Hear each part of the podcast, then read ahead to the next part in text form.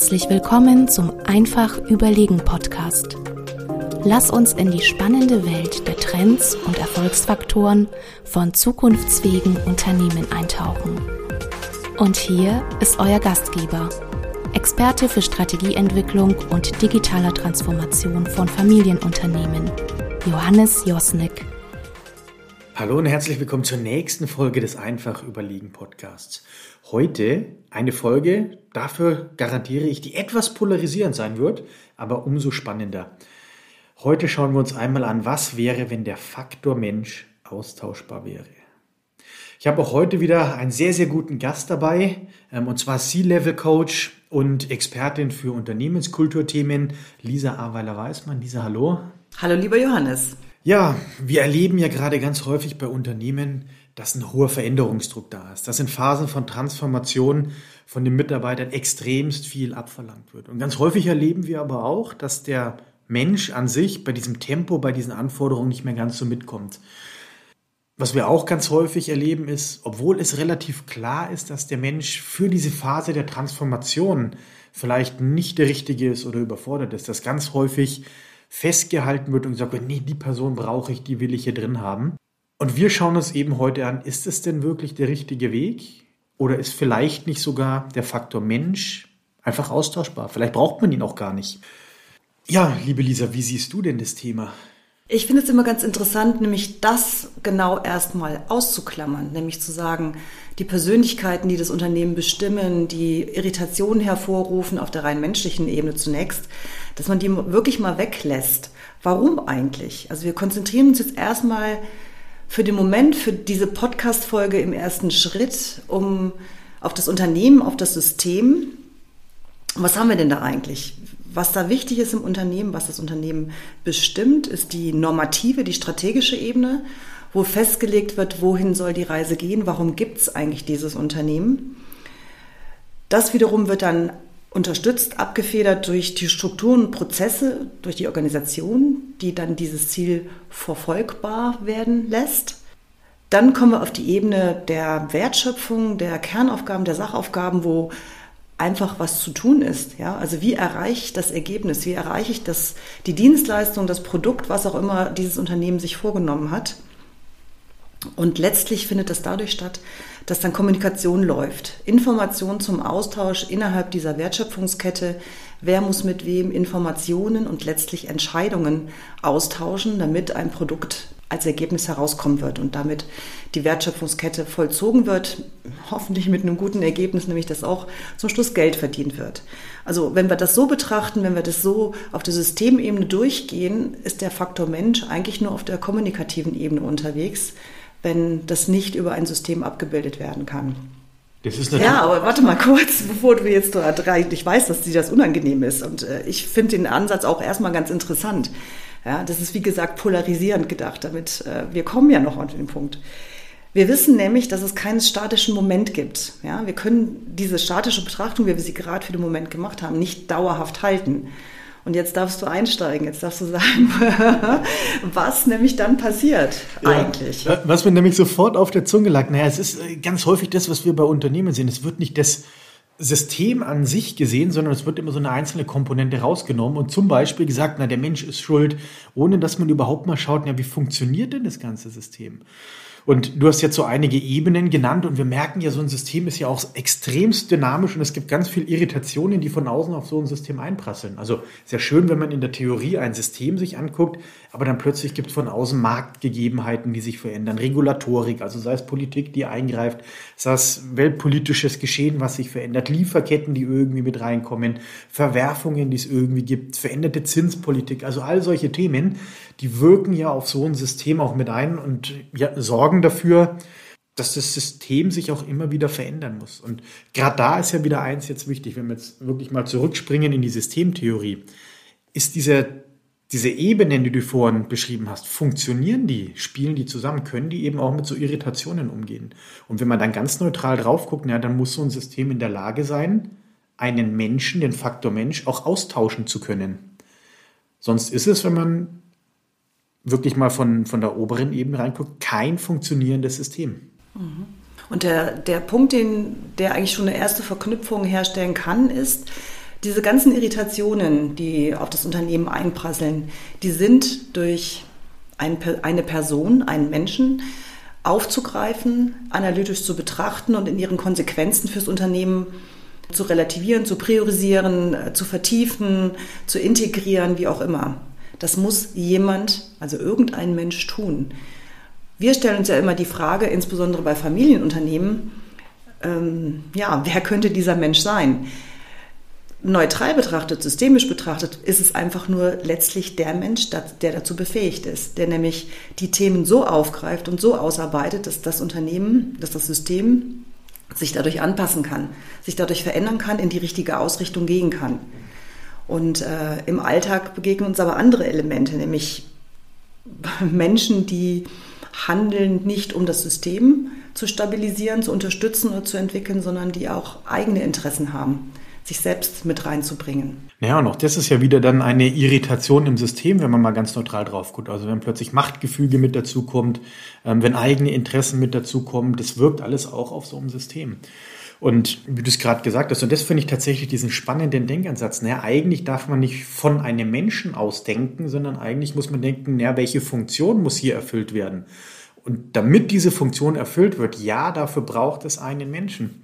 Und dafür braucht es definitiv auch die ähm, kulturellen Themen, die dazugehen, weil die sind einfach da in dem System. Aber in erster Linie muss erstmal die Funktion erfüllt werden. Ich habe da ein ganz gutes Beispiel.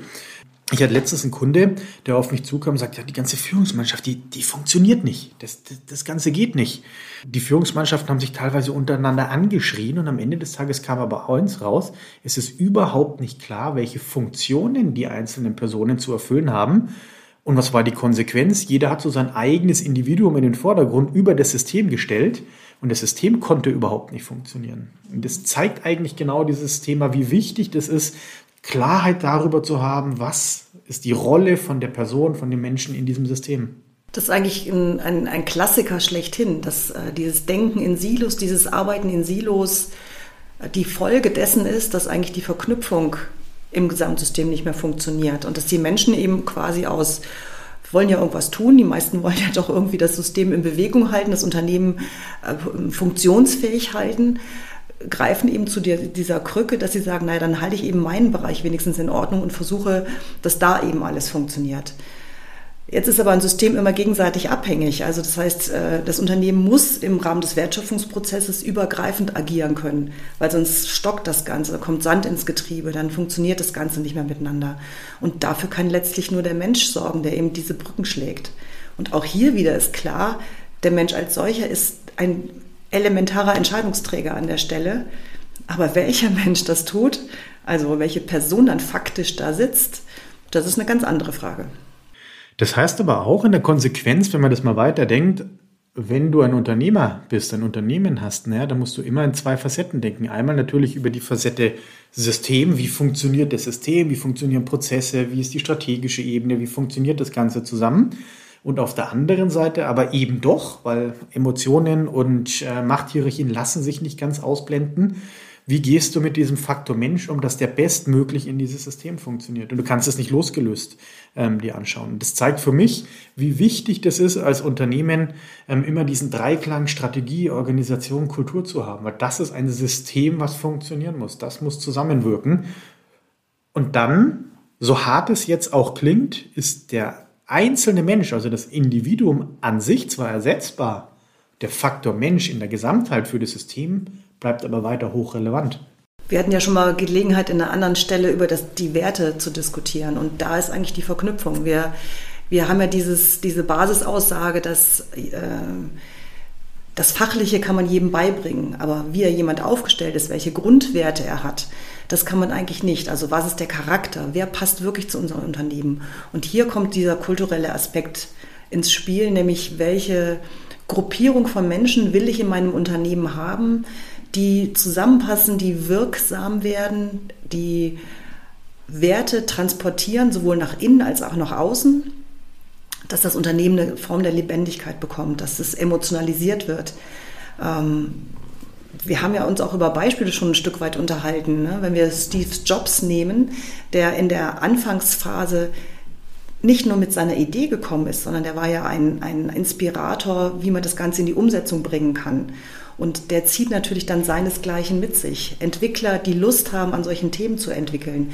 Menschen, die dann in der Systemstruktur das Ganze in die Wertschöpfungskette bringen wollen, an den Markt bringen wollen, verkaufen wollen, Bock haben, diese Dinge zu benutzen und, und herzustellen. Das ist ja das emotionalisierende Effekt, der über die Kultur dann letztlich zum Tragen kommt. Und da ist es wieder ganz wichtig, welche Person habe ich denn eigentlich, die dieses, diese Grundhaltung hat, diese Werte hat, diese Ideen haben, das Ganze umzusetzen. Ich finde aber genau das Beispiel gut, wenn wir uns da mal angucken. Da war sehr klar, welche Rolle ein Steve Jobs in dem Unternehmen hatte. Das System darunter, naja, das war hoch ausgeklügelt. Das war ein ganz, ganz klares System, wie das Unternehmen Apple funktioniert, wie Ideen reinkommen, wie entwickelt wird, und die Rolle von Steve Jobs war in dem Fall genau der des Inspirators, des Antreibers, des kreativen Kopf, der so ein Unternehmen auch nach vorne bringt. Und das zeigt eigentlich genau, und ich bin mir ziemlich sicher, der eine oder andere wird jetzt sagen, was erzählen wir hier denn eigentlich? Weil der Mensch, der Faktor Mensch ist doch das Allerwichtigste. Naja, von der Systemtheorie gesehen her stimmt es einfach nicht. Der Mensch hat eine ganz, ganz wichtige Rolle, aber er ist nicht das Wichtige. Und ein Mensch kann doch nur dann funktionieren, wenn das System an sich funktioniert. Also der beste Mitarbeiter kann seine Kompetenzen, seine Fähigkeit überhaupt nicht ausleben, wenn in dem System Fehler drin sind. Und kann ich aus eigener Erfahrung, ich hatte mal, war so zu meiner Anfangszeit, einen Mitarbeiter, der hat so viele Fehler gemacht. Und im Nachgang, jetzt 15 Jahre, ist er ein hoch erfolgreicher ähm, Manager geworden, der ein komplettes Unternehmen leitet. Der war damals schlicht falsch an der Stelle und war in einem falschen System. Das ist ein, ein, ein sehr typisches Beispiel auch wiederum, weil was haben wir? Wir haben zwei Entwicklungsprozesse. Wir haben ein Unternehmen, das verschiedene Phasen durchmacht, verschiedene Reifephasen würden wir sagen, und genauso auch der Mensch. Das heißt, wir haben vielleicht gleich laufende Entwicklungen, dann ist es wunderbar, dann kann ich als erfolgreicher Unternehmer, also ich nehme mal den Herrn Wirth, ja, der als mittlerweile, ich glaube 86 ist er, nach wie vor das Unternehmen mitprägt und auch da im Gleichklang zur Unternehmensentwicklung gegangen ist. Aber das ist nicht selbstverständlich und da müssen wir auch eben genauer hingucken. Wenn Menschen in den verschiedenen Phasen eben nicht mitgehen können, mit ihrer Rolle überfordert sind, die Aufgaben nicht wahrnehmen können, dann muss, damit ich das System erhalten kann, den Menschen an der Stelle rausnehmen. Dann brauche ich jemand anderen. Wir haben heute ja die ganzen Herausforderungen Richtung Transformation, Digitalisierung das nutzt mir dann nichts, wenn dann die Kompetenz, nämlich die fachliche Kompetenz an der Stelle fehlt. Das kann ein netter Mensch sein, das kann auch begeisternder Mensch sein. Aber wenn der an der Stelle nicht mehr greift, gefährde ich ja auch Unternehmensteile. Und das darf nicht sein. Und deswegen ist es eine tricky Diskussion. System, Mensch, was hat Priorität? Und wenn man es neutral betrachtet, kann man nicht sagen, dass irgendetwas Priorität hat, sondern man muss immer das Gesamtsystem sehen. Es ist ja wie beim Leistungssport.